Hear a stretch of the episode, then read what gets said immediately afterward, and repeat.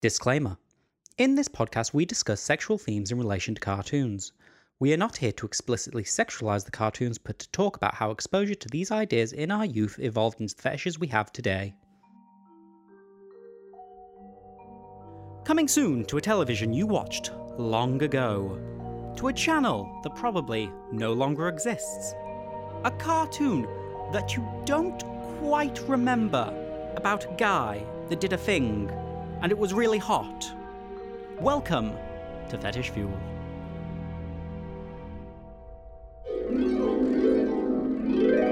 We'd like to try this new Diet Cola. We call it Nature's Goodness.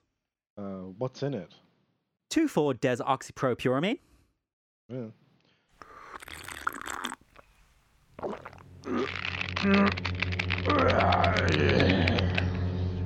Sweet. pleasing taste, some monsterism. Episode 4 Growth. Welcome to the fourth episode of Fetish Fuel, where this week we have special guest Bull Delamote. Is it Delamotte or Delamote? Uh, it's slightly French, so Delamotte means of the earth. Ooh, fancy. well, Um, it's not ah, my surname. I married into it, so I have to get it right. but yes, we have guest star Australian bodybuilder. He's huge, he's massive, he's very hard to miss because he really struggles to get through those door frames. It's Bull. Thank you for having me. Excited to be on your show. I've listened to the first few episodes, and I really like the subject matter you're tackling. tell my wonderful audience what is your fetish? Um, this is definitely going to be hitting on muscle growth. I think no one will be surprised to hear me say that because on social media, that is what I explore and enjoy and share. And um, we can definitely look at how previous media has influenced my journey into muscle growth fetish. And also, there's a broader umbrella of growth, um, which which we which does occur, but I think it's muscle growth that really um, is my speciality. Well, I'm sure back in school when they asked who your hero was, I would not be surprised if you said Godzilla because I do know you enjoy those big boys. Yeah, no, I, I probably would have said the Hulk, so he's not quite as big as Godzilla. And they just keep making Godzilla bigger. I was uh, reading an article just this week um, talking about the growth of him through the decades. Mm. And there was um, this wonderful uh, maths thing someone did to work out how big he'd be in like the next film. Uh, if you don't mind me asking, how old are you? I am 30, th- uh, 36 for a few days longer, and I turn 37 um, later this month. Oh, well, happy birthday in advance to you. I ask Thank you. that because I was curious. What age, as a bodybuilder yourself, did you actually start getting into that? Did I start bodybuilding? Yeah, like just uh, weights and growing muscle deliberately. Um, so back when I lived in the UK as a teenager, I did have some home weights I made some attempts with, but I was always too scared to um, go to a gym. I was always very intimidated because I was a skinny, nerdy young man and um, bullied at school. The the usual um, route there, and so gyms were like the place. You know, don't go there. That's where the bullies live, and you'll be laughed at. Even though I really wanted to pursue bodybuilding and growth, so it took all of my time till I was 20, and I just moved to New Zealand. I basically had a fresh start in a new town, and I was like, right now I'm going to do it. I really something I've wanted to do all this time, and I'm going to get stuck in. And so I, I did. I got stuck in when I was about 20, and um, yeah, I had I realized you go there wi- within a few days, you realize you had nothing to be scared of the gym, um, and just uh, pursued it from there. Competed. when did you first start to compete? I first did my first show. Um, I think I was 22, so I've been training for about two years. Uh huh. Um, and I did my first show in New Zealand, the INBA South Pacific Championship, which was fortunate. It was a national competition for New Zealand, but held in my town. So uh, I really got to experience that. A great experience it was too. well, clearly to uh, keep you doing it for the rest of your life. Well, yes, there is that, but I I have actually at this point retired from bodybuilding for health issues. But um, all all the old bull media is still there, you know, bodybuilding stuff, and I will still have a connection to fitness. I've just stepped back from um, pursuing growth, growth, growth, growth, getting bigger, bigger, just for my health. Well, I always joke about this in my own art, but like furry art and the like does lie to people about the physical restrictions people actually have to deal with in the real world. Yes, yeah. I mean, it, it's it's not so easy as um, taking a pill or injection or magic potion um, to gain this size. There's a lot of physical work and a physical effect on yourself as well. I know I've seen plenty of uh, your posts where you show photos of you early on in your journey and how you are now, and the physical transformation you've gone through yourself is absolutely amazing. I mean, like you can fit four of your former self into how huge you are now. Thank you. Yeah, that, and and that's really what the whole process of muscle growth is about. Is about that transformation. Is what I always wanted to achieve, um, and got to live the dream and do it. Well, let's get into the beef of what the show is about, yeah. which is all about cartoons and such. I'm actually very impressed with Bull as a guest who came prepared. I asked him to be part of an interview, and within like two days, he had sent me a full spreadsheet of references which he had put timestamps in. Very, very impressive. I mean, it was fun. I mean, I'm on this person. Once you give me a, a project, I get stuck in, and it just it was just one Saturday morning. It's like last Saturday morning. I just want to come up with ten references, uh, just to throw on the whiteboard, and um, I couldn't just stop. I, I like I had to go and find the exact thing I could remember in my head, and like go on YouTube and trawling through these little clips and things, and it's it becomes a nostalgia trip. It really does become a journey down memory lane when you go and see those things. Uh, particularly for me, you know, being so old that I'm in my 30s, I'm looking at things in the 80s, um, and just going, "Wow, what a different time that was." I mean, it's amazing just how impactful cartoons can be on you as a child for you to remember them for the rest of your life. Just last hmm. weekend, I was searching through Disney Plus and I put on the old Timon and Pumbaa cartoon from the 90s because mm-hmm. they had this whole spin off. It had very little to do with the actual Lion King. It was just these were mascot characters. We can put them in a I generic cartoon. That. Did you watch that at the time when, when it came out? I think I saw a few odd episodes, but it just crossed my mind and I saw it on Disney. I was like, you know what, I'm going to give this a go. And I had my roommate Pixel next to me, and we watched the first three episodes, and he kept commenting saying he could remember watching this exact thing as a mm. child, but he wouldn't have been able to remember any of the plot had I not put it on. But he was just really spooked by how much detail he remembered. Yeah, it's like that. I mean, um, sometimes it would literally be I, I would find a clip and suddenly it's like uncovering it's not like repressed memory it's like going on an archaeological dig. You brush away the dust and there it is this memory. You're like you're like oh my god i had this on vhs tape and i would watch that over and over again. And i could practically know the lines off by heart of this one episode of this cartoon um, and such. And it's it's incredible yeah the way it's, it's like a little time capsule that takes you back to that time. I mean, um, I've been having this conversation with a few people lately on just how important VHSs were to me personally growing up mm-hmm. because they were just these things you watched again and again and again. And I don't know if kids these days do that with the streaming platforms because obviously with a VHS you're very limited by the options you have available to you so that's why you watch that same thing again I would have to ask one of the kids of today. I, I would imagine they do, or a parent, even a parent would mm. be an hmm. option, wouldn't it? Um, but I think they do actually. I think my my my sister, she's got two nieces, and um, and when they were growing up, I remember it was a case of yeah, put the same Peppa Pig on Peppa Pig, um, and I think children just like repetition. They don't get bored of something. Familiar is good for them.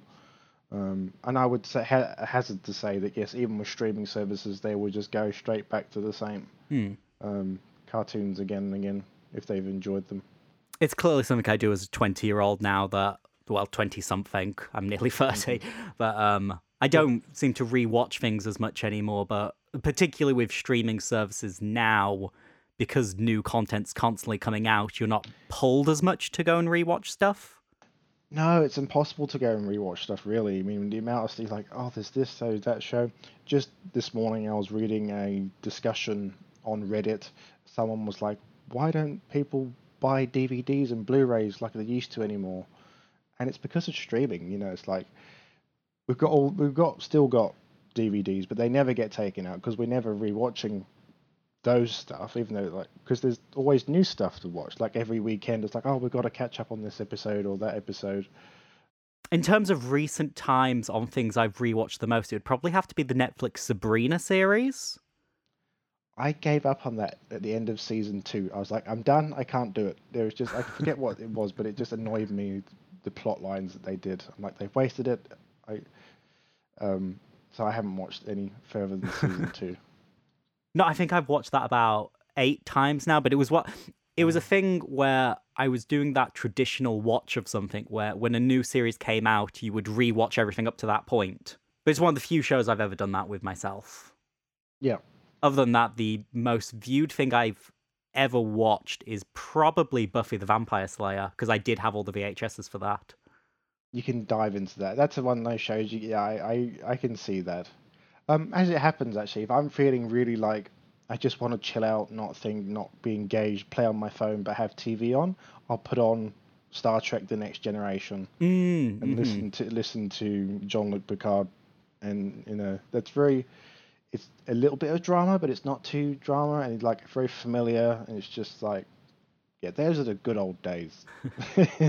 Um, I also relate with that actually because at the moment I'm going through a whole podcast phase where when I'm working, I put on a podcast just to have it on in the background. And it's usually a podcast talking about a TV show because I've watched the TV show so much now. I want to experience that show in a new way, but without watching the show again. So hearing people talk about it is so fun because I'm like, I know exactly what you're talking about without even watching the episodes along with them. But before mm. that, I was do I'd watched um, Star Trek Voyager about five times just on repeat mm. while mm-hmm. I was working. It's just that episodic thing where none of the episodes really connect with each other, so you can just properly veg out on any episode. But now, uh, of course, with um, TV, everyone wants to do the long arc stories, so you you have to pay attention.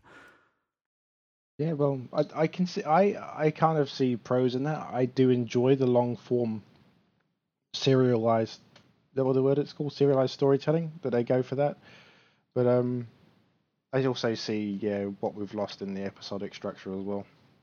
So let's get into muscles. Lay down on the therapy lounger, chaise longue, whatever it's called, and let's take a step back in time. Where do you want to begin? Where do I want to begin? Well, it's actually interesting.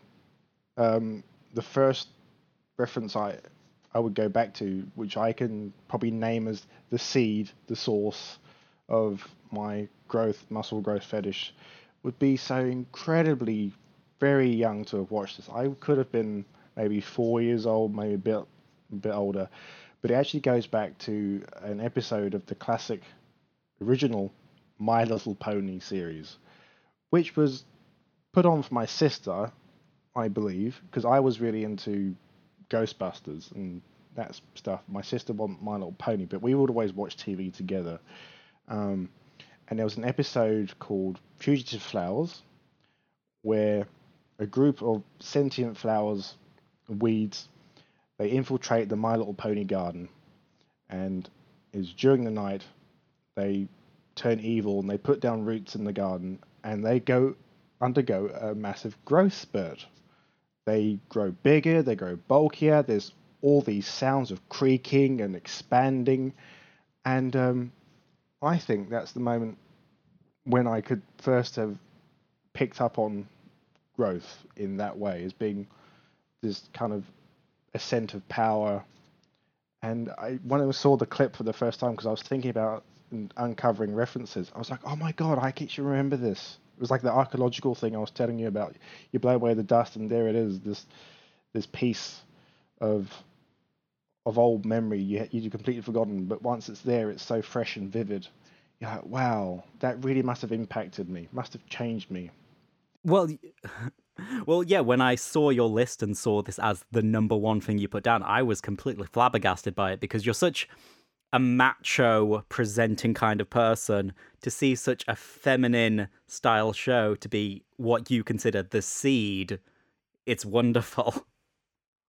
Yeah, I mean, um, me and my sister would we would watch cartoons together. She preferred My Little Pony. I wanted Ghostbusters, but in the day, we we still shared that experience. Um, and actually, as I will quite happily say, I would watch the new Friendship is Magic My Little Pony when the Brony phenomenon was first taking off. I dipped into that and was taking a look around it myself. Um, uh, there's a there's a pony in there called Bulk Biceps. I was very happy um, with that inclusion. I know that Netflix recently brought out a CGI reboot of it, which I I do kind of want to watch because it looks like the animation looks really good. Yeah, I've I've uh, I've heard of it. Um, I haven't ventured that one myself. But I wouldn't call myself a brony at all. I just dip into every cartoon here and yeah. there. yeah, that's it. Um, so yeah, that's that's what I remember as being the first one, and uh, more than any, more than the plot, it was just this. Once I heard the sounds, the sounds of the growth and the expansion, it's like creaking. It's almost like leather that the sound effects artists have included, and and that for me is like very very impactful. I can remember um, one time I was at a dentist and I'm sitting in the dentist chair, and they activate the button which makes it tilt back or rise, or whatever it does, and the leather chair started creaking. There's this crew, and I was like, why, why does this? Why is this making me feel a bit turned on? I don't, I don't understand. Uh, once I saw the resaw the cartoon, I kind of understood that that sound is really deeply embedded in me. Oh yeah, that that creaking is so associated with muscle growth across all media. It's such a mm. um, trope of the theme. So yeah, that episode came out. I discovered in the fifteenth of November, nineteen eighty-six. So that might be one of the earlier references you've had on your show.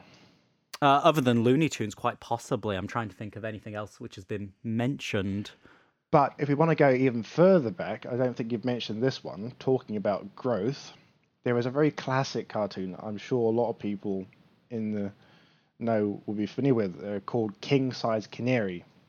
Now, that one came out as a classic cartoon in 1947. So that's old. But I remember it being on TV. I must have caught it somehow, somewhere, to watch this cartoon tale involving just a very simple plot line, a very cat and mouse cartoon involving a growth potion.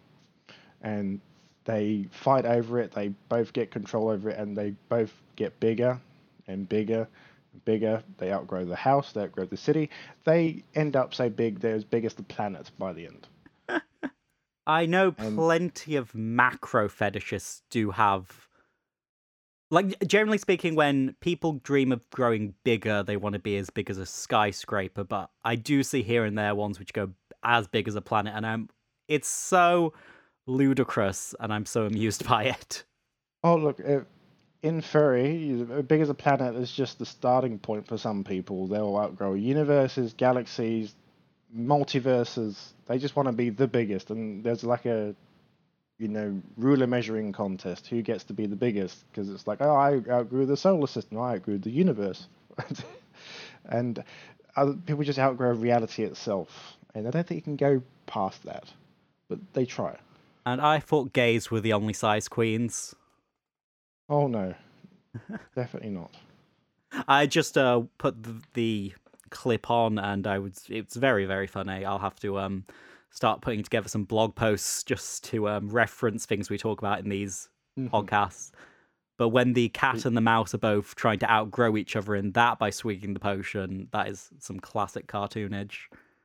Absolutely, very classic. But I, I can remember it's one of those references that I can remember watching, and it's like that is growth. It's not specifically muscle growth. That one. It's very cartoon. They're very top heavy, is what I remember. But um, yeah, where are they going? Um, talking about old cartoons like that, when I think about growth myself, because there's the second podcast we're talking about muscles, but the thing with muscles mm. is there are usually a lot of them, and people always want more muscle. So I don't mind doing a second episode on this. but um, when I think about old cartoons and growth, there's an old Looney Tunes cartoon called Hyde and Go Tweet, where Mhm. it's a Sylvester and Tweety Ah. cartoon where yes. The cat and the mouse are no, not the cat and mouse. The cat and the bird are in a doctor's office, and Tweety falls into a Hyde potion, which then turns them into this absolute behemoth freak of a bird. They're like Yes. The Five- big heavy eyebrows, the caveman eyebrows. Oh, I, I remember as a child watching this cartoon and being freaked the fuck out because it was such a monstrous visage.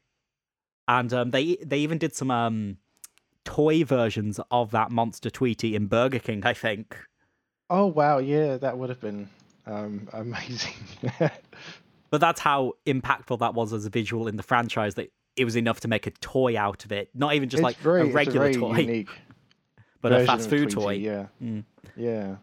But you know, oh, I'm I say it every single episode, but I fucking love a Hyde and a Jekyll and Hyde moment. Just for that Mm. instant alteration and the huge contrast between the two characters. But yeah, Hyde and Go Tweet really burned itself into my brain as just freaky deaky. Well, yeah, I mean, it's a Jekyll and Hyde, but that's that's the exact same thing that the Hulk is in Marvel, in Marvel Universe. It's basically taking Jekyll and Hyde and making it green, isn't it? Because you've got the mild mannered man, and you've got the big monster. Only difference is with the Hulk is he- he's he is huge. There's muscles everywhere. It's it's a real statement, a visual statement of that power, which is what bodybuilders pursue, and that's why it's so appealing. Do you think um so you've mentioned the Hulk a couple of times. Which like era of the Hulk do you think had an impact on you? I can definitely remember seeing the live action one with Lou Ferrigno, the, the that, that classic Mhm. transformation, and that the piece that my memory lingers on would be the clothes ripping, the hulking out of the clothes, and the way they did that on TV. Um, and I can remember in my pursuit of muscle fetish videos trying to replicate that. You know, you get old shirts that the ideal is the ones that you used to own and you've just outgrown them, so you put them back on and you flex and, and they rip apart.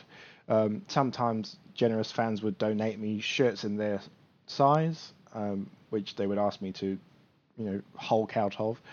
But it's that, media wise, it's that shot of the clothes ripping, of it peeling apart from the biceps, exploding off the pecs, that that, that show um, impacted upon me.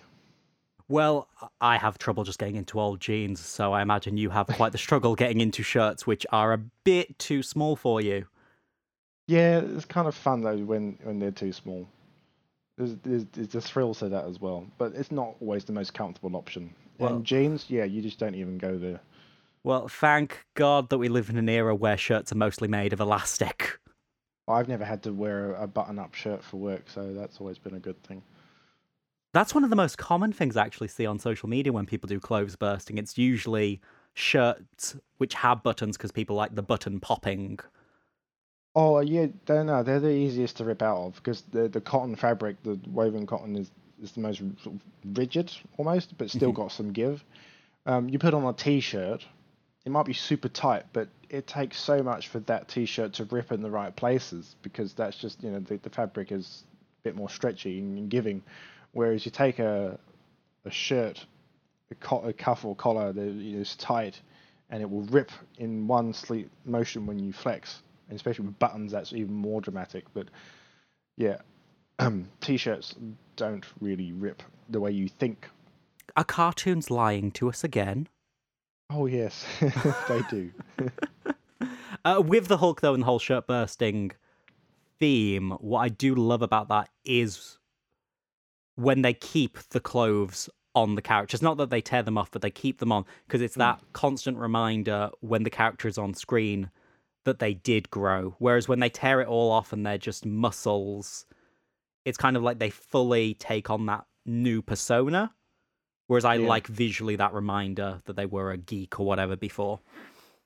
yeah good point yeah that that is good yeah um talking a bit about that well, going back to one of my cartoon references i have listed I, i'm noticing the Teenage Mutant Ninja Turtles episode. Um, Napoleon Bonafrog, Colossus of the Swamps, was basically a parody of the Hulk. Um, that episode, one of these punk frog mutants is zapped by the Shredder's mutagen ray, which hulks him out. He does the whole Hulk transformation. There's the clothes ripping stuff in that scene, big and muscular, and yeah, the clothes stay on him, which I really appreciate. Actually, now you've mentioned that, because you, like I say, it, he's got this really garish yellow shirt, and it really is striking to see him as this big beast, um, and he becomes dumb as well. He loses his intelligence. That's my um, favorite. Going, going back to that, the the Hyde trope, the the caveman eyebrow, the kind of the Hulk. Um, it's not only size, but it comes at the expense of in, the intelligence. Is that a kink for yourself as well? The dumbing down? Probably no. I've never really explored that or wanted that. Um, I've always just been me, just bigger. Me, just bigger. So yeah, but I I can see the appeal, particularly. Um, I can see the appeal in power exchange. Go go to that because having the big guy as the submissive and he's gonna um, follow orders and be docile or stupid. And the one in control is the intelligent one. There's definitely going to be some kink space there. I'm uh, watching the clip as you're talking, and I'm really amused because he gets um zapped twice. He gets zapped again towards the end where he's made even dumber i think. Yeah he does. I, I, think the second one's even better. He's like oh no not again or something. Ah oh, so funny. Uh, it, this was from 1987 this one so i think it was definitely um the golden age for ray guns. That's it. The 80s and, and ray guns um, but we had that kind of we had more yeah growth through science the whole kind of mad scientist thing i think going on. Um, um, things like um, there was the Gargoyles episode, um, Metamorphosis, where Xanatos experiments and creates his own mutants to fight the the gargoyles, and that's he's kind of playing this kind of science role, which is responsible for the transformation, and the idea that it's forced science. So the people being subjected to this aren't people that have put their hand up. So oh, yes, please, I'd like to be turned into a mutant. That'd be awesome which it would be me. That would be me. Like, hey, where do I sign? um, but there's always, always, always people. No, please, no, please don't do this. You know, kind of unwilling participants, like in the Gargoyles episode. It's the one of Protagonist's brother, uh, Derek, and she's he's infected with the serum, and it's not his wish. He's trying to reverse it, and he gets turned into this beautiful hulking black winged panther guy, and he's upset about it. It's like I look so horrible, and even as a kid, I remember going, "You don't look horrible to me. I, I, I think this is an improvement. In fact, Xanatos, could you? Yeah, where do I where do I get this? I was so at odds every time this happened. I mean, even as a kid, I was always so at odds with the people going, "No, this is terrible. We have to find a cure for this condition." Um, I'm like, really? Do you have to? Do you not want to be like the the big scary beast? so yeah, forced forced muscle growth that see that that definitely occurs in the cartoons, and that definitely I think had an impact on my interest. Um, on the topic of growth through science, I just remembered mm. an old cartoon I watched, which was from. Do, do, do. Need to look it up on Wikipedia. But there was this show called Team Galaxy. Okay. Which was by the same people who made Martin Mystery and Totally Spies. Okay. I'm nodding. I'm not with you yet. uh, I think it was from like the 2000s. I want to say. Mm-hmm. But um, yeah, 2006, 2007. Uh, you know, Totally Spies though, so you kind of know the style it would be in. I assume. Yeah. Um, and te- it... oh, not team, Team Galaxy. Yes, like squad. Right. Uh huh. Yep but there was this episode called Alien Brett. So the show was about this school in space where people were learning how to be like astronauts, I think. Mm-hmm. And there was this episode called Alien Brett where the runt of the team, who was called Brett, wanted to be stronger because he was the youngest one on the team. He was really small and skinny. So he mm. decided to go to a, a big alien they had just captured and inject himself with the alien DNA to make himself more muscular And through the course of the episode, he grows and gets bigger. You know, the generic plot. And then at the end, he grows a second head and turns into the alien. Because, you know, you got to have a monster of the week. But I remember Yeah. watching this very much in passing because it was on Saturday morning when I was just flicking through the channels. And it's just another one of those ones which burned into my head. And I do, I do love me a weird TF. So double heads, I'm here for it. if I watched that as a kid, I I can really see I would have really gone for that. One of my biggest loves as a, as a kid was the Ghostbusters, and there was plenty of transformations galore in Ghostbusters, not just in the cartoon but in other media. Um, one time I was going back uh, researching uh, my nostalgia, and I was looking at old Ghostbusters comics, and I can see there's ones where the Ghostbusters get infected with like alien viruses, and they swell up, become really really fat. Uh, there's ones where they get turned into helium balloons. they, they grow extra heads or limbs. It's a TF um, lovers paradise. The old Ghostbusters stuff, I tell you.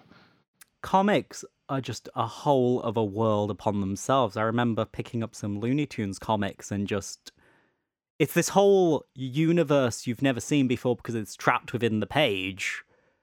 But so much of the stuff there, you know, if you had seen it when you were younger, it would have really made an impact. Um, one of the things I was sent recently was there was a Futurama comic about uh, Fry and Bender turning into donkeys because it was a Pleasure Island parody. Ah, And it was like, I had, Island.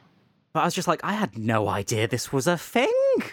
But yeah, tho- those those old comics and, and Ghostbusters, yeah, they had an impact on me. There was an episode of the Ghostbusters show called Venkman, which is li- a, a literal muscle growth episode. Um, Peter Venkman is working out and he gets no weird science thing. He gets struck by a ray whilst working out, and he is transformed into a muscular superhero that can fly.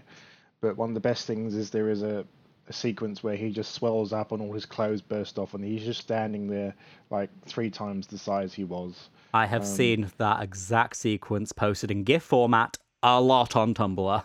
It's all it's all there. And he, again, he wasn't willing. This wasn't something he, he signed up for. He was he was kind of happy it happened, which I can agree with.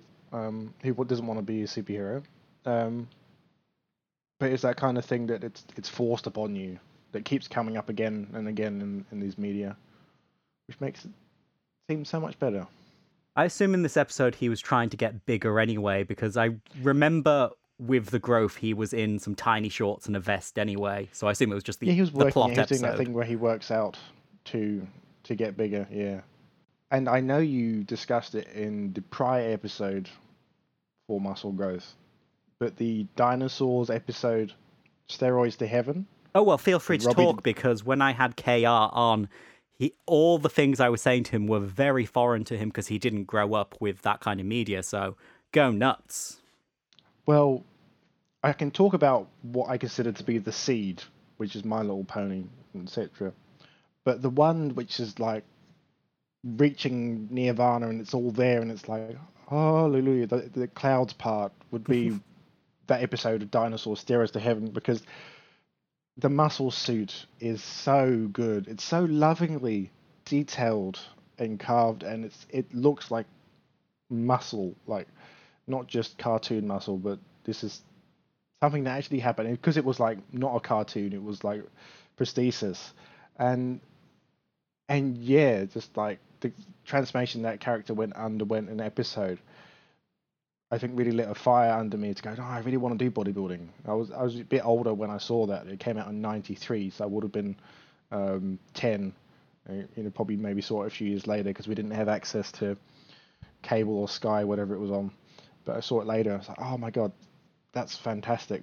And I would. That's one I. I didn't have it on VHS. So I felt really sad that I could only watch it when I was on TV and then it was gone. It would be like that rare thing. Oh my god, it's dinosaurs. Is it going to be that episode again? No. Okay. Well, I'm interested.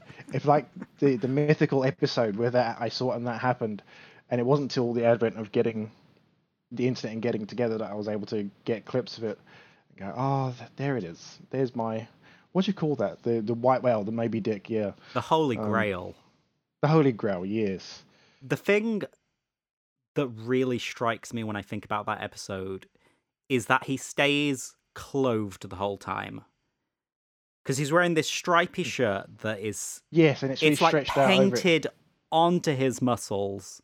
It's not actually like it's, Yeah. he's wearing a shirt, but the way that it stretches, it's carved Yeah. entirely around his muscles, and that was it's so nice to look at from that prosthetic standpoint to be like they're showing off those prosthetics, but without making it deliberately erotic by sh- like take, Yeah. having flesh on show.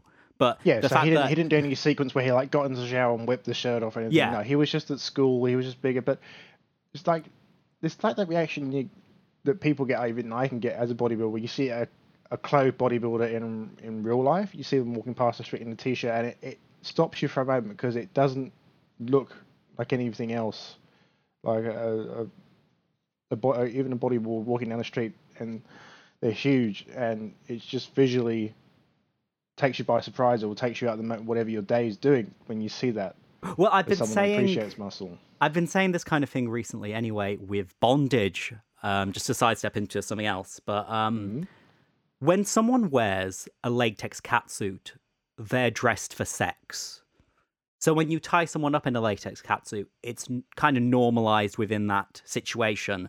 And with a bodybuilder, when they're in their posing pouch, posing on the stage, that's the normal thing for them to do. But when you take someone just in their regular clothing and put them in bondage, or if they have muscle, it's taking them out of the world you're usually seeing them in and seeing them in a whole new context because they're outside of their usual world. Yes, very much so. So uh, recently, I've been really mm. aroused by seeing just people in regular clothes bound because that's more erotic to me because it's bizarre. Yeah, I, I can understand that. It's interesting. It's interesting what you said about body. You know, it's normal to see bodybuilders in like posing trunks, and that's not sexual because going into competing as a gay man, you think, oh my god, I'm going into this environment. I'm going to be in a backstage room in just trunks with some very good-looking men um, who are also really huge, um, and that's a turn on for me. What's this experience going to be like? Am I just going to, you know, be aroused the whole time, and that's going to be really embarrassing? But what you actually realize really quickly when you get into competing is it just it's so normal. It's like everyone's there to compete and do an athletic event. The eroticism just flies away. It's it's not erotic. I didn't find it erotic uh, because you're focused on the athletic event and you don't notice the sexuality. It's just about athletes doing a competition. If that makes sense. hmm And I always wonder if that's transfers to the audience. I mean, I know people do go to, to bodybuilding shows and it's not just about, you know, watching an athletic event. They're also watching because they like to look at muscular guys. But it's it's very different to like going to um, a club where that's specifically what's on offer. Um, to just go and watch a bodybuilding show. Well, lately on that whole topic of normalization, anyway, when I go to fetish events and I'm dressed up in leather, rubber, whatever, I'm never really that aroused when I'm at an event because Mhm. the f- the event itself is so normalized with everyone being that way. I kind of feel embarrassed to be aroused. Oh, But I- mean, I'm an asexual, so sex isn't really something I care about, but I enjoy looking at things. And that's Mhm. where my kink lies. Whereas when I have someone in my own home and I'm tying up, t- uh, when I'm tying them up, that's really arousing to me because I've created this whole space, which is a safe space for me to be aroused. This is probably just a really sidestep away from what we were talking about, but just. It yeah you can over normalize something to the point that it's no, it becomes just a job have you ever had that Yes. with muscle yourself or have you really it's constantly been an arousal for you because as you said you've um had to retire because of health reasons it's interesting. There's always been two sides to the coin. It's always definitely my number one fetish. But when you pursue it and you seriously pursue it, it becomes a job as well. It's like having a second job because it's full time training, Mhm. eating, supplements, etc. You have to take it seriously in that way. Um, but there'll always be, for me, that undercurrent of the fetish of of the sexual aspect of it. Um, and it's different when you're training alone as com- compared to say if you go to do some some workout with other people that share the fetish hmm because the energy will really change then um, and it's you know you get people will get distracted and make comments and takes you out of that headspace of you know this is what you do as a, as a job you're doing it for a, a goal um, and then it, you become more aware of the undertones of what you're doing Uh, if you don't mind me asking about your relationship with your partner on that Mhm. subject, because I believe he kind of acts as a coach for you. Is that true? Am I Um, making that up? No, I, th- I just think it's slightly wise cross. So I previously had a master who acted as a coach for me, and that Mhm. was a relationship I had with this person. Um, and my partner is a separate individual to that master. And my husband, um, my husband's never acted as a coach. He was very supportive in my, all my bodybuilding endeavors. But I did at one point, yes, have a person who was in one, a coach and a master. Mm-hmm, mm-hmm. It's it's just it's really it's always interesting to me to hear about people's BDSM relationships and how those fuel their different avenues of interest. I mean, like I know lots of people who have had um they've got multiple kinks and because of that they've also had multiple people to fulfill those specific kinks. Um ABDL for an example, sometimes people will have a mommy or a daddy which is separate from their other relationships because of how intense that kink can be for them. Yeah, I mean, all diff- relationships are, are built differently. People are built for different things, but one of the tenets of polyamory, uh, which I participate in, is that one person isn't going to be there to fulfill all your needs. It's perfectly fine to have different needs met by different people, and you're all happier as a result and more fulfilled, um, healthier than trying to put it all onto one person. Mm-hmm. And that's quite common in, in kink, I think um, that more people see things that way than just having a rigid monogamous view of of their relationships and their sexuality. Oh, I definitely subscribe to that school of thought myself. Even with my partner, I know that I can't personally fulfill everything he wants. As an asexual, for example, I've always been very forward in being like, if you want sex, you can go other places for sex, and I will Hmm. support you because I don't want you to be miserable or feel like you're missing out on anything. That's just, that seems think- like a sane way to think for me. Yeah, and I think those of us that are already in the kink headspace will have a much more of a heads up and a realization that that is the case. I think we'll be preaching to the choir uh, regarding that on, on this podcast. But um, just in case there's anyone curious and listening out there, maybe that sparks some ideas for you. But um, even there, that's the power of media in itself because so many of us, it's very hard to avoid, but media always wants to promote a. Oh, what's the word for a straight relationship? Yeah, well, it, it promotes the the mainstream. You say the mainstream version of events, I'm trying to think what the opposite Um, of polyamory is. monogamous. Ah, that's it. That word. Yeah. See, I think Yeah. about it so little, it, ju- it just fell out my brain. Monogamy yes. But yeah even even now um you we see we do see more um media presenting less mainstream options and promoting more inclusivity. Um shows like steven universe are teaching children more inclusivity about gender and the spectrum uh, and all that kind of thing. So I think there's been a bit of a, a sea change in that in that regard. and we are all thankful for it. Hmm. So, yes, let's get back to the muscles. What would you like to talk about next? We just spoke about the Teenage Mutant Ninja Turtles, I think. Yeah, we did that. Um, I was talking about gargoyles. Um, I think there's a very very classic episode for anyone the Nickelodeon era. Um, will be familiar with as and that's the Cat Dog episode. Pumped. Did you watch Cat Dog? I was one of those kids that didn't have those channels, but I would see them when I was over at like a friend's house because they did. So um, I'm uh, well aware of everything like Dexter's Lab, Cow and Chicken. When I think about c- cartoons of that era and Muscle, Yeah. I really remember. I don't know what episode it was, but it was a Cow and Chicken episode where Chicken was there with like a couple of his friends, and they all suddenly became these mega macho beefcake army men. Yeah, it was some kind of manly men exercise. I remember that one. I but it was. I wonder if it it's teaching the wrong thing about masculinity. That episode, or I have to go back and check on that one. I'm gonna Um, make a note right now because I I want to find that later on because it, I it, it's enough for me to remember it. I actually, in my head, would sometimes get the plot of that one confused with the Timon and Pumbaa episode, where he becomes a manly man, because they were playing around in very similar spaces. It was about the transformation happened because they were somehow attaining manhood. I so please do carry on talking about um cat dog because I'm gonna Google just to find out if those were the same writer. Sure.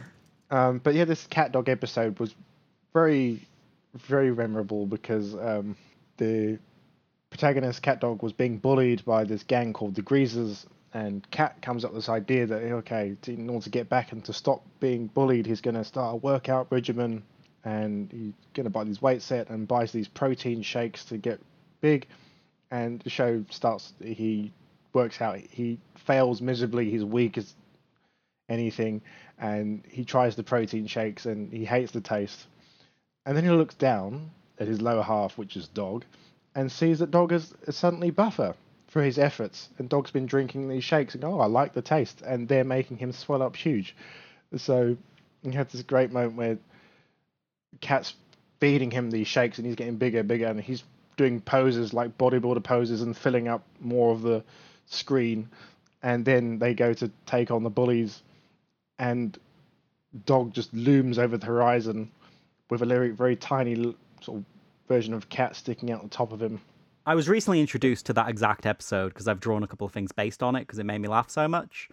Um, but the thing that I remember specifically was that posing sequence because there's this bit where he um, squeezes both of his pecs to make them bounce. Yes. And obviously, that's one of my kinks anyway, but just when they do it in cartoons, it's so deliberate for the comedy value of it, but it definitely imprinted on my brain as this is sexy. Yeah, I mean it's it's it's they're always going to grab someone's attention if you give them peck bounce, and the fact that they included it was was great. Um, what what would I have taken away from that episode? Just having watched it, I mean, just yeah, the whole idea of drinking protein shakes. That's going to get you big with no effort. Um, again, cartoons lying. Um, but just it was also I think the transformation dog dog becomes aggressive and dumb. Um, I think that was one of the side effects, aggression. Um, so is that again playing around that Hyde, Doctor Jekyll, Mister Hyde space? Mhm. The growth is accompanied by a change in in character. Because the cartoons do do that. Like you become big, you become dumb, or you become aggressive. But the real thing that happens with muscle growth, if you achieve it in real life, is is actually confidence. Really, it's it's a confidence, and they never show that in cartoons. I guess then, it, you know, want to give that message to people, but it's certainly the truth that if if you transform in that way, um, not only become more physically powerful, more attractive, then people pay attention to you more, and that's they listen to you more, um, and that's uh, going to give you confidence to go forward. Um, I just googled, and I can tell you that that cow and chicken episode and the Timon and Pumbaa episode were not done by the same writer.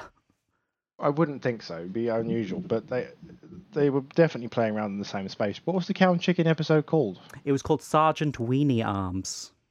God, you see, that's just the kind of stuff they came up with in the nineties, isn't it? I did actually send you a clip on Telegram. Ah yes, ah yes, and there there it is. I remember it. Yeah, yeah. But um, there were there was so much car there was so much more cartoon experimentation when the Cartoon Network and Nickelodeon were around, because they were competing. It feels a bit more like with Disney Plus and that, and cartoons are only coming out a few channels. But Cartoon Network, you must remember things like the Powerpuff Girls, Dexter's Laboratory, Well, um, and Johnny Bravo. They were all original IPs uh and they all started out with this series. It was a one-off set of pilots called "What a Cartoon."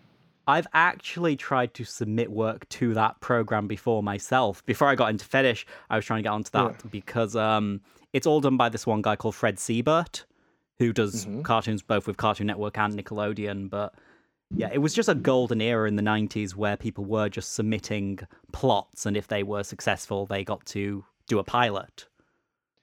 Yeah, and so that was actually one of the things I uncovered in my memory archive, be on my spreadsheet, was one of these cartoon episodes. They did a one-off show with two characters called called Fish and Chip. Uh, Fish was a shark, Chip was a, a cat, and they were cops. I understand, and um, it was a very very short sequence in this one pilot, which came out in '95, where these two characters, Fish and Chip, were chasing a bomb terrorist. Of course, it's a cartoon bomb, so every time one of the bombs went off, something amusing would happen. It'd be a slime bomb or an ice cream bomb or something, and there one muscle bomb went off. So they, oh no, it's a muscle bomb, and bang, and they became, oh, we are bodybuilders now. Really cartoon, huge upper bodies, tiny lower legs, and um, funny enough, I remembered that. The one sequence from this one show, I couldn't remember anything else about the episode or what the plot was, but I remember the muscle bomb went off and they became buff. Could you actually remember the name of the show, or did you have to go and look it up? Um, no, I had to look it up. I was doing Google things like Shark Cat Cartoon Network and things. Um, so yeah, I had to I had to look up. Well, congratulations on your success with that because I I know myself that I've gone looking for cartoons before and I can't find them because I'm so vaguely looking. So well done. Yeah, I remembered enough details. Like there was a cat, there was a shark, um, and they were police. And funny enough, this was getting me confused with the cartoon Sharky and George. Um, do you know that cartoon? I don't. I'm going to Google it right now. Oh, it had the most classic um, theme tune. I could. Sharky and George, the crime busters of the sea. Sharky and George. honestly, just because it was a, a, shark in this one that was also a police officer, I was for a moment, for a while I was like, is it Sharky and George? But no, Sharky and George was two fish. Visually, chip, a... visually, Sharky and George, it kind of looks like what if the Moomins were in The Little Mermaid. Yeah, it's ridiculous. it's absolutely ridiculous. But for some reason, here I am 37 years later, I can still play the theme song in my head. Why? Why does the brain hold on to these bits of information? I have no idea. Like somewhere in this fleshy brain, maybe memory's just holding on to that for some reason in case it's well, it was useful. I got to sing the song for everybody. Well, I've never heard of this before, but th- that's my favorite kind of thing to be introduced to. Yeah. Um, I don't think there's anything fetishy within Sharky and George, but I'm prepared to be surprised. But they look friendly, and I'm sure this was wonderful for your younger self. Yes.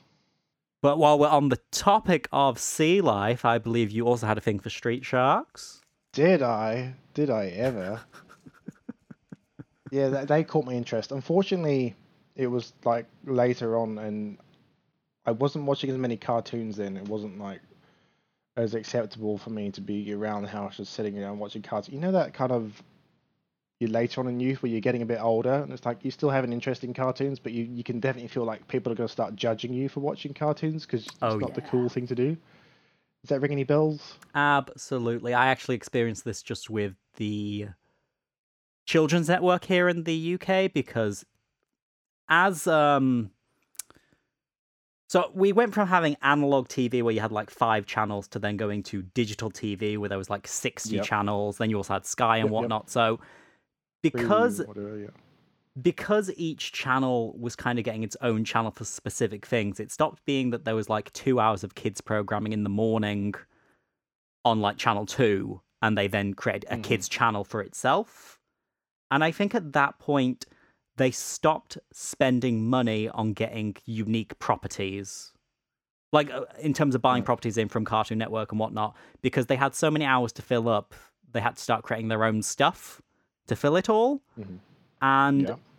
The cheapest thing to make seems to be game shows so i went mm. from seeing lots of cartoons to just game shows through my youth and it was really sad but yeah like just to reflect that whole thing of like cartoons kind of stopped being cool for a bit in the noughties. But having said that, yeah, so we were talking about Street Sharks. So I didn't get to watch all the Street Sharks, but I definitely got to see enough and go, oh, I wish I could just sit around and watch them all day. because some reason, Big Buff Sharkman I found very appealing, very, I would say, very sexy. Um, but there was the episode where it, it, practically plays out the same as the dinosaurs episode we just discussed. Um, there's a guy in it. He's the younger brother of the doctor who sometimes helps the sharks, and he takes some strength enhancing pills, which are being provided by one of the villains of the episode. And um, he's a very short montage in the opening episode. She's like, I'm off to Europe for three months. I'll see you when I get back. and then cuts, she gets back and he's like, huge. Hey, mom, how you doing? And she's like, oh my God, what's happened to you? It's like, nothing, mom. Just going to see you later. Go hang out with my bros. And she goes to the street shark. She's like, oh my God, my boy's turned into this monster. You must help. I'm like, he's not a monster. He just, he looks good now. Leave the boy alone. Street sharks, just leave it. In fact, you should take some pills yourself. I mean, I'm I'm looking at this episode right now, and that's barely any change at all in terms of like her freaking out like that. He just oh, she did, she had a proper freak out, and like I say, he looks bigger, but like hell, he looks healthy, but he doesn't look like he's got an extra pair of arms or anything. I mean, like if he's heading out with the street sharks, I'd understand her freaking out if he became like a mutant shark, but yeah. What a, a mus- is muscle growth against Christianity or something here? well, it, well, it's the same thing as the dinosaurs episode. It's the moral messaging around steroids. Mm. It's the you can't take steroids. That's cheating. Um, that's bad for you. Bad, bad. Steroids bad. Don't pass go. Don't do it. Um, stay in school, kids. Kind of Sonic's going to pop up at the end of the episode with the Sonic thoughts. and that's that's exactly the very simple message of the dinosaurs episode, and the same thing in this Street Sharks episode. It's it's about performance enhancing drugs, and we want to get the youth very early to tell them that that is wrong.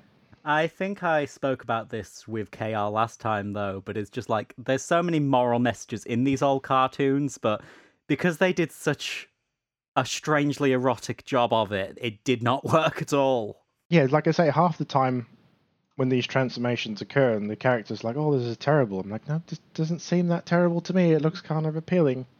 Uh, same with this moral messaging around you know, performance enhancing drugs. Like, don't do this, or you could look like this. Like, but but you look like that. I'm not seeing the, the real downside. You're just telling me not to. Uh, no. I'm looking at your list right now, and I see that you have some video games. Yeah, I think it's useful to talk about video games. I know your your podcast is it's, it's about cartoons, but video games are more like interactive cartoons, and I certainly think we were part of the video game generation that grew up with them.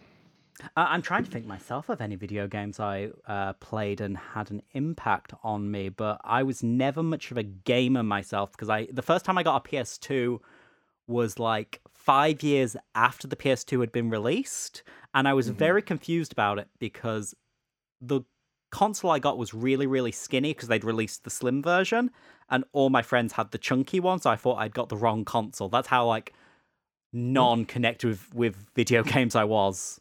Right, yeah. But the thing about video games is we're seeing these cartoon representations on on that. But when you get to a video game, it's it's brought up a notch in terms of the level of detail they'll give the models and the animations and the characters. And back in my day, playing on Super Nintendo and Sega Mega Drive, not so much. But once you start getting into the the, the, the PlayStation era, you're playing fighting games, and there's going to be buff guys, and there's going to be role playing and all kinds of power ups and things happening. So I think that definitely is going to have an impact on people becoming aware of what they're interested in in the world. So, what were you playing? Well, one of the best ones for me was Altered Beast, which uh, I believe was in arcades. Actually, it was in arcades because that's the first time I encountered it. Was in uh, a pub arcade in in in Devonshire.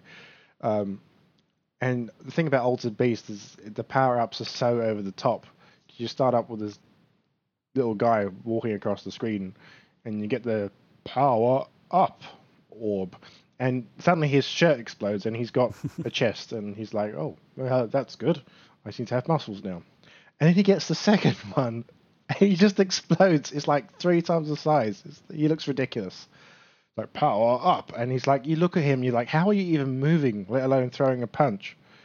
You're like, you should be immobile. And then the third one, you get turns you into the altered beast. It, it makes you become a werewolf or a dragon or a, I think a, a tiger.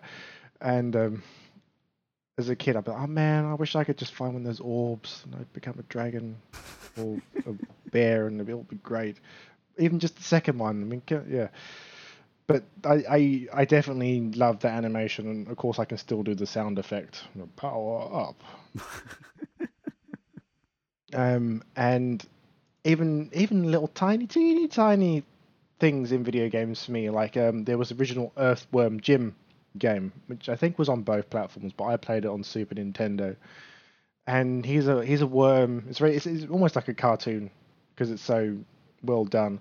And he's in the space suit, and is an idle animation. If you leave Earthworm Jim on screen without touching it, controls. He does some funny little things, and one of them is he just flexes, and suddenly the the power suit he's in just bulks up three times in size, and he he can't move. He's he's held in this flexing position, going, "Oh my god, I can't move." Which I don't know why it seems to have stayed in my memory bank. I mean, I'm screen grabbing that right now because I'm watching it, and that's really funny. I really mm. enjoy when people grow so big that their head kind of gets trapped inside their own pecs. Yeah, that's a great one, isn't it? Yeah, that is a very cartoony thing. I'm not entirely sure what Earthworm Jim is at all, but dang, that is yeah, gorgeous. There you go, got some nuggets for you. But yeah, Earthworm Jim was the most ridiculous thing. Uh, it comes out this Nickelodeon era of like cartoons are fun. You can just do wacky whatever. He was there was this hyper advanced spacesuit and a worm crawled in, you know, fell from space and a worm crawled inside, and suddenly he becomes a sentient Earthworm superhero in charge of this suit. And he's got all these crazy villains like this cat from hell, um, a a goldfish, mobster goldfish that Oh, that reminds me, yeah.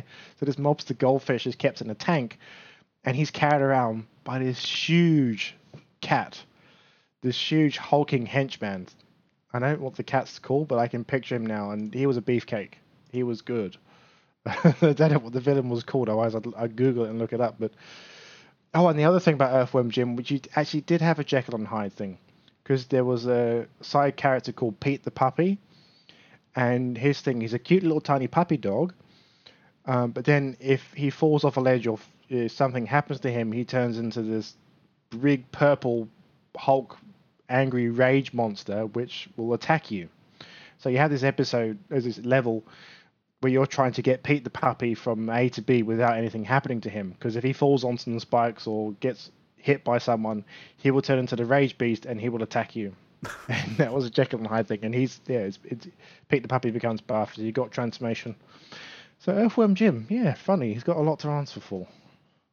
Are you googling that now? Uh, I was looking at the next thing on your list actually, which was Space Ace. Oh God, Space Ace. See, that's a deep cut. I don't know if anyone at all will be familiar with it, unless they're familiar with it as being one of the worst video games of all time. I know that it's a video game that had the involvement of the guy who did um, All Dogs Go to Heaven, Don Bluth. Yes, that would that would be its uh, claimed infamy that it did, and it had lots of um, hopes resting upon it. Um, so visually, they were trying something very new. They were trying to make this animation style in a game that you could play, but they just forgot that you actually need to have a playable game, and people need to be able to play and do the levels for it to be an enjoyable experience. But the reason why it's on my list is again that power up thing happening.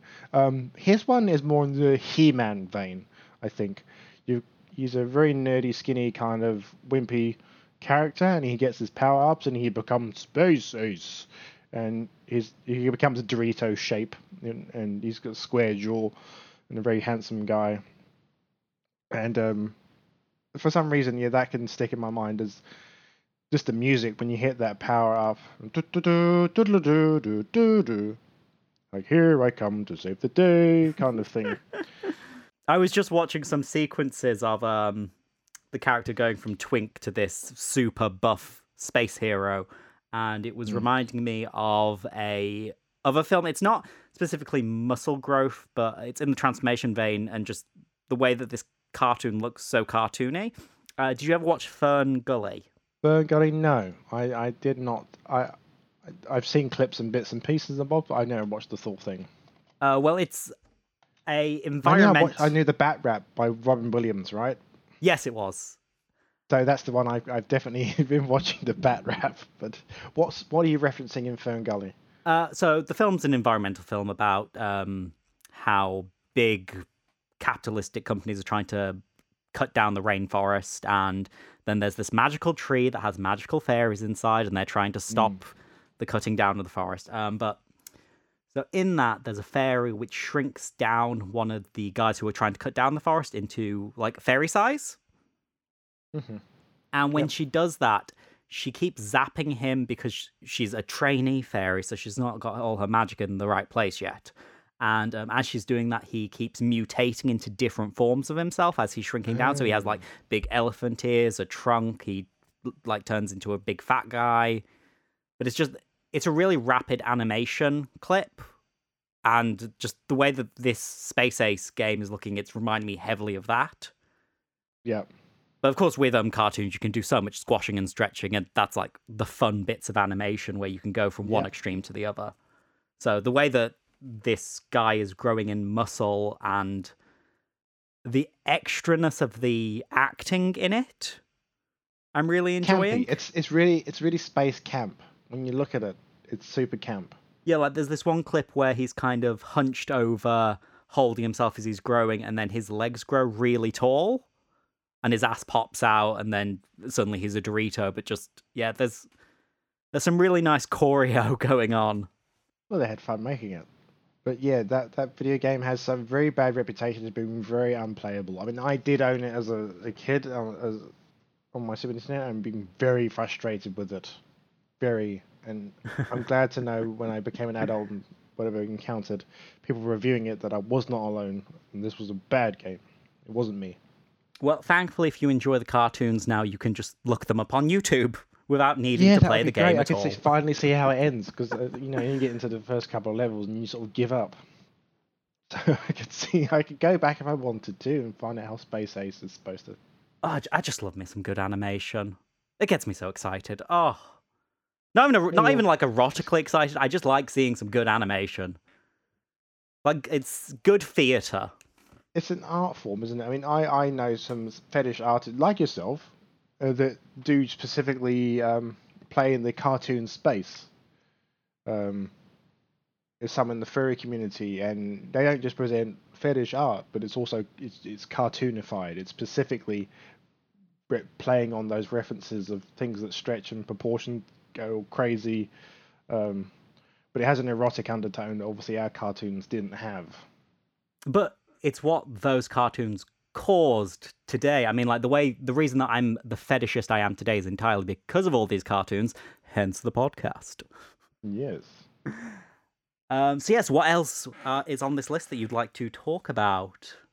Actually, one we haven't covered is Space Jam. Because uh, 90s kids like me, we do love our Space Jam. I know they tried, they tried to do it again. You just can't capture that magic. It's lightning in a bottle, I tell you. Um, but yeah, this original Space Jam movie, um, which starts off as just you know average Warner Brothers crossover, sports crossover, and then suddenly Did they do quite a this few scene- then? no.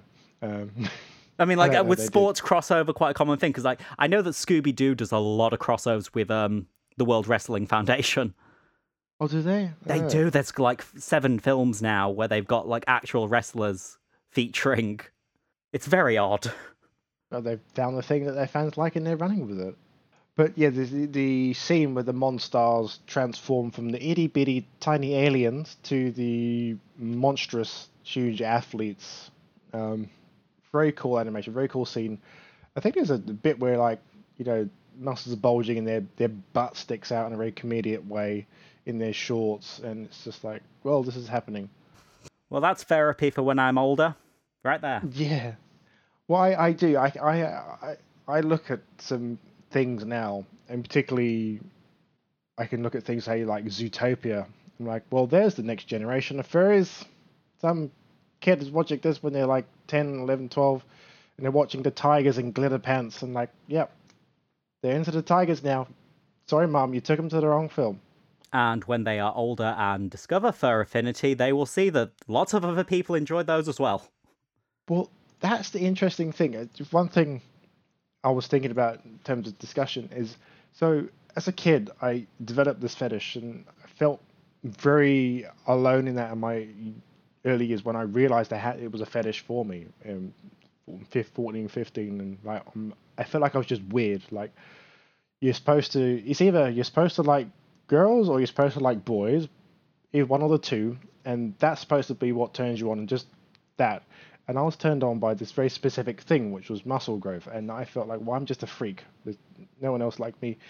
And to go and discover the internet and actually discover forums where there's a community of people into your specific fetish, like, wow, I had no idea this was so universal. And everybody's referencing the same things, like the Hulk or He-Man, or even these cartoons like Ninja Turtles that I'd watched, and you realize you're not alone, and there's a bigger kind of universe out there of fetish. Um, but I seriously grew up thinking I was just weird. Um, well, I still would be considered weird by the mainstream, but I felt specifically alone in it. Like it was going to be very uncommon. And what I'm finding with muscle fetish as you can tell, you're doing your second episode on it. It's actually a pretty common fetish as the way they go. Um, so it's interesting the psychology of it to me. The psychology is interesting as how we develop it, and I think it really speaks to a more primal thing, not just back in cartoons, but the whole transformation, power, growth. It's it's very very deep within us that we're going to respond to that. Well, just like any interest. Everyone's entirely into it for their own specific reasons. So that's why I didn't really mind coming back to do a second episode about this so soon, because mm. muscles it are a very common thing. I mean, like lately I've been looking a lot of gay vintage magazines, um, where back in the 50s and 60s, before they could do porn, they had to be physique magazines where you just had yeah, right. bodybuilders looking muscular to be aspirational imagery and like they weren't fooling no one. This was definitely for the gays, but um, yeah, the, the big muscles have always been an interest for people, straight, gay, whatever. Big is best. I didn't mind coming back to talk about it because obviously you're a practicing muscle fetishist basically in real life. Yeah, they, but they, that would be pretty accurate, and it's what um, I would say founded my reputation on. But I definitely had no idea that you know people were going to respond the way they did when I just basically started exploring it and enjoying it and presenting my journey, um, and um, finding just to sort of share joy and community with other people in this fetish, um, and that's really nice. And I'll still get people write and say, "Hey, I found you on social media. You're really inspiring me, and I'm really glad that there's other people out there like me, etc." So, yeah, that's what we're here for. I mean, I'm talking about feeling alone within the fetish sphere. Like I feel that very commonly with what I do because I'm I don't really consider myself a furry artist. I'm happy to draw furries, but mm. because my interests are exclusively with human characters, because I'm always trying to put on these cartoon twists to things, it's quite a new thing to a lot of people. Because they there's a lot of people who are into rubber and leather who don't um, sashay into the furry world. So I'm always sachet. Am I meant to say Shantae? Which one is it? You get, you get, I was like, that, that, that took me out. I was like, wow, sachet, sachet into furry. um, but yeah, no, because I'm introducing so many furry topics, which are very common within furry world, to a non-furry space. People think I'm inventing these things when I'm not. Yeah, well, furry. I, mean, I, I am a furry. I've been in furry since the early days myself, and it's very broad and very creative. The creativity in furry is practically unrivaled, I would say, in other fandoms. Just the different directions people go in and explore and use anthropomorphic animals to to demonstrate and to um, yeah just explore and enjoy with. And I'm not surprised that you know, you get people going, "Oh, that's so weird." I'm like, "Yeah, I saw that in Furry ten years ago. That's nothing new to me." Okay, so uh, I want to finish on us talking about commercials, Mm-hmm. and um, I'm going to send you a really weird advert right now, which was McDonald's were doing a He-Man commercial because they had He-Man toys, and I don't know if Oh. you've seen this, but it's fucking weird. Watching that, yeah, I think I've come across this on someone's site once. I have. Oh yeah, man. But that's the whole thing about He-Man. Oh, but McDonald's got a bicep as well. Um, so um, I just sent Bull a advert from 2003 where McDonald's was doing a He-Man tie-in where they were selling He-Man toys, and this was back in the era where they could actually advertise toys because um, in recent years there's been all these regulations where they can't have toys on screen for like a very long time at all. It's it's all very strange. Um, but yeah, so there's He-Man toys, and there are two kids, and they're eating fries and their Happy Meals, and then the parents come in, and suddenly the kids are flexing with bodybuilder bodies, which have been like photo imposed on. It's it's so strange and foreign to me. Just how it got through like a committee. well, it's a very striking visual, um, and you have to remember that who are they? Who are they targeting? Are they targeting the parents of the kids, or are they targeting the kids? I wonder. This one seems to be actually hitting both. Because isn't isn't it like like they're they're selling this food, this fast food, which is not healthy, it's junk food, but they're through He-Man, they're able to package it with this image of health, muscles, flexing, like Popeye spinach. It's like Uh huh. you know, it's that visual is there. So the parents say it's like subconsciously, even though it's junk food, like oh, um, food for my kids, they grow up to be big, strong boys, drink their milk, kind of thing. Um, and the kid, what the kid sees is toys. I get to have a toy, and I get to be buff, maybe. Um, it looks fun. I get to have fun with my friend, and we're gonna plan to be Superman. And so they really, I mean, I took media studies, so I can. The first thing I think is like, who are they marketing to, and I can see it's actually hitting both markets there. You know, that's just one of the weirdest McDonald's adverts I've ever seen. Uh, but I, I don't, I don't know why they need Ronald McDonald to flex at the end because you didn't say Ronald McDonald flexes at the end, and he has a 22-inch bicep as well under his stripy sh- shirt. So suddenly he's like Pennywise, who can shapeshift and alter his body at will. I don't know, give it another 10 years and um, McDonald's may very well be doing protein shakes. Oh yeah, they may do now, yeah, but not back in 2003. No, no, not then. Shifting from cartoons to video games to adverts. Um, Well, it's all you- media. It's all we. Oh, yeah. we we were exposed to. Yeah. I mean, um, on weird adverts, it's not muscle related, but there's this one advert I remember actually being recorded on a VHS. Because um, obviously, you know, back when films were on TV and you would record it on a VHS, the original pirating. Yeah. Um, we had a, you you had to adverts in it, and you'd have to Uh-huh. fast forward through the adverts. of course, but sometimes you would just leave it on because you were too lazy to get up and click Hmm. the fast forward button. Or sometimes you actually enjoy the adverts. Like sometimes I would leave the adverts on just because I liked them. It's a really common thing actually at the moment where podcasts and different things where they're watching old media, they find recordings of the original viewings of it from the TV so they can enjoy the adverts and like just see a window into time of that time, hmm which is really nice. But yeah, so there's this one advert which was on a recording I had of The Sword in the Stone Uh huh. and I think it was a Nike or an Adidas advert, but it had this woman running down the street whilst a giant glob, like sphere of fat, was chasing her with the Belly. song "Belly's Gonna Get You." Belly's gonna get you. I knew exactly as soon as you said it, and it was. It, I think the belly went belly, belly, belly. Belly's gonna get you. Yeah, just like weird adverts definitely have the most impact on you, but that one stayed in my head for decades. Um, it it wasn't. I don't think it was Nike. I think it was because for a time there was companies like I think like Tizer and stuff were deliberately doing just weird stuff just for the impact of the visual impact. There was a marketing strategy that if if you just presented some people with a memorable image and then just flashed your product up at the end, that that would work.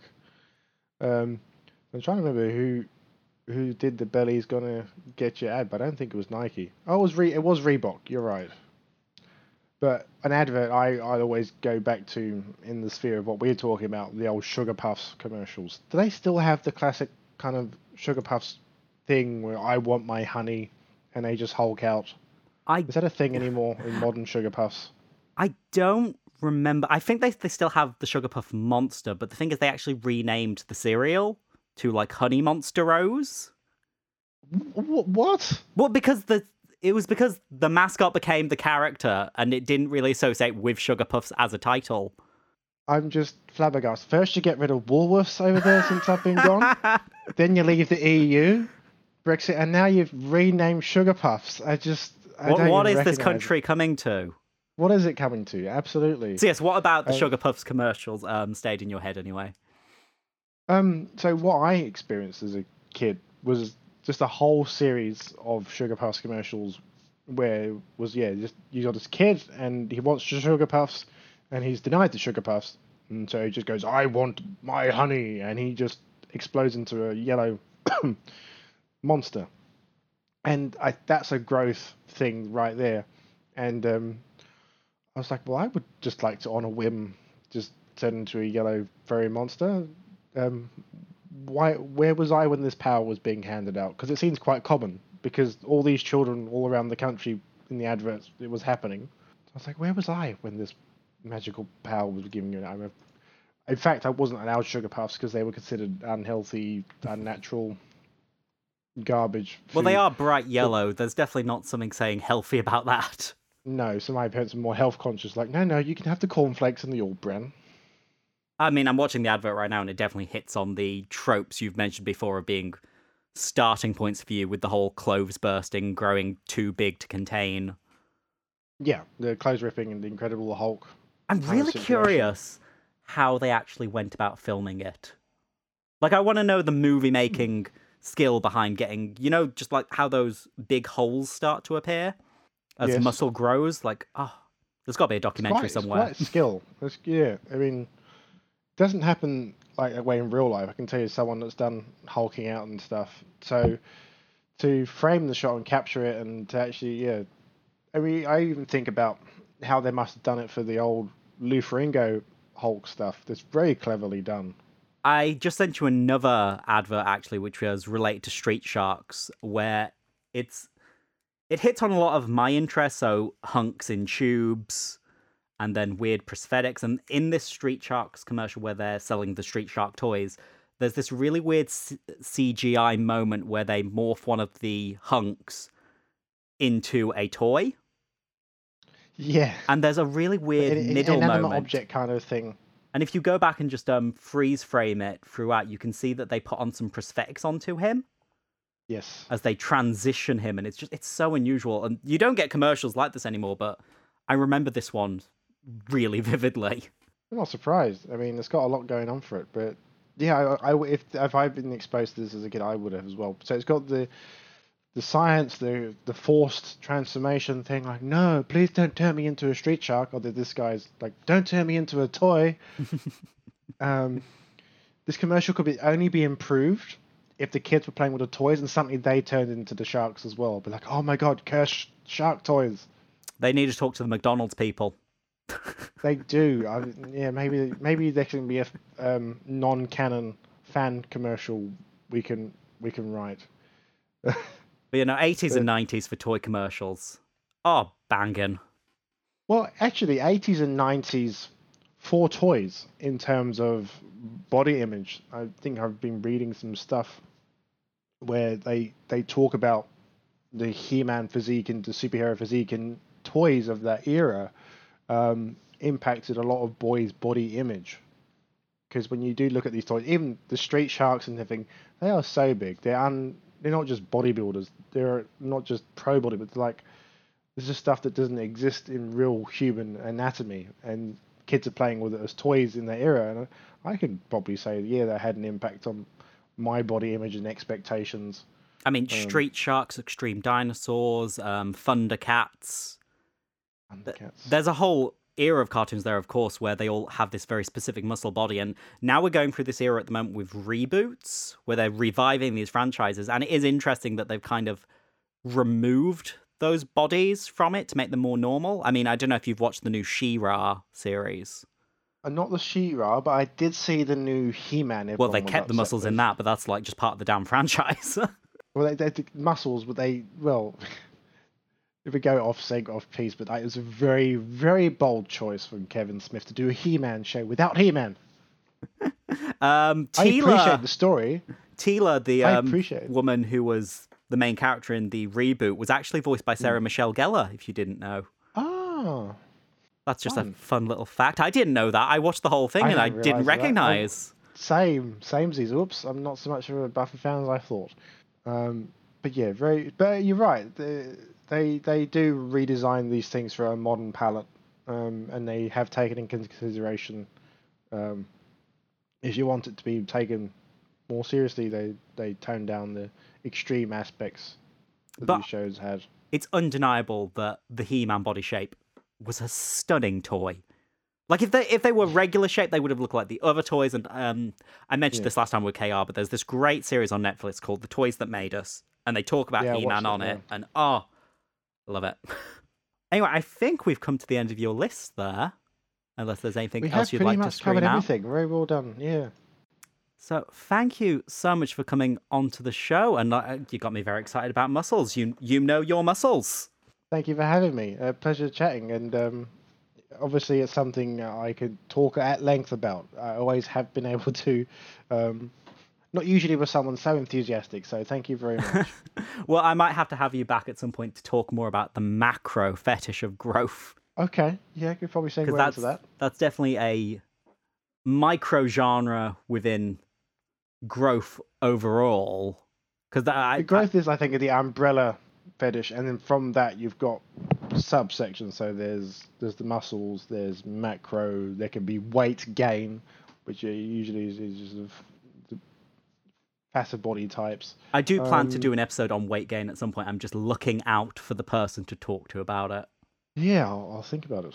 Because I'm um, obviously no one has a PhD in these fetishes, but there are some people who have that like professor energy of I know this kink. This is my specialist subject. I'll, I'll go a mastermind and I'll kill it. so um yes, before you go, the Mm. question I ask all my guests. The show is called Fetish Fuel. If I was to hand you a glass of fetish fuel, what would it taste like? What would it look like? Oh, I should have been prepared.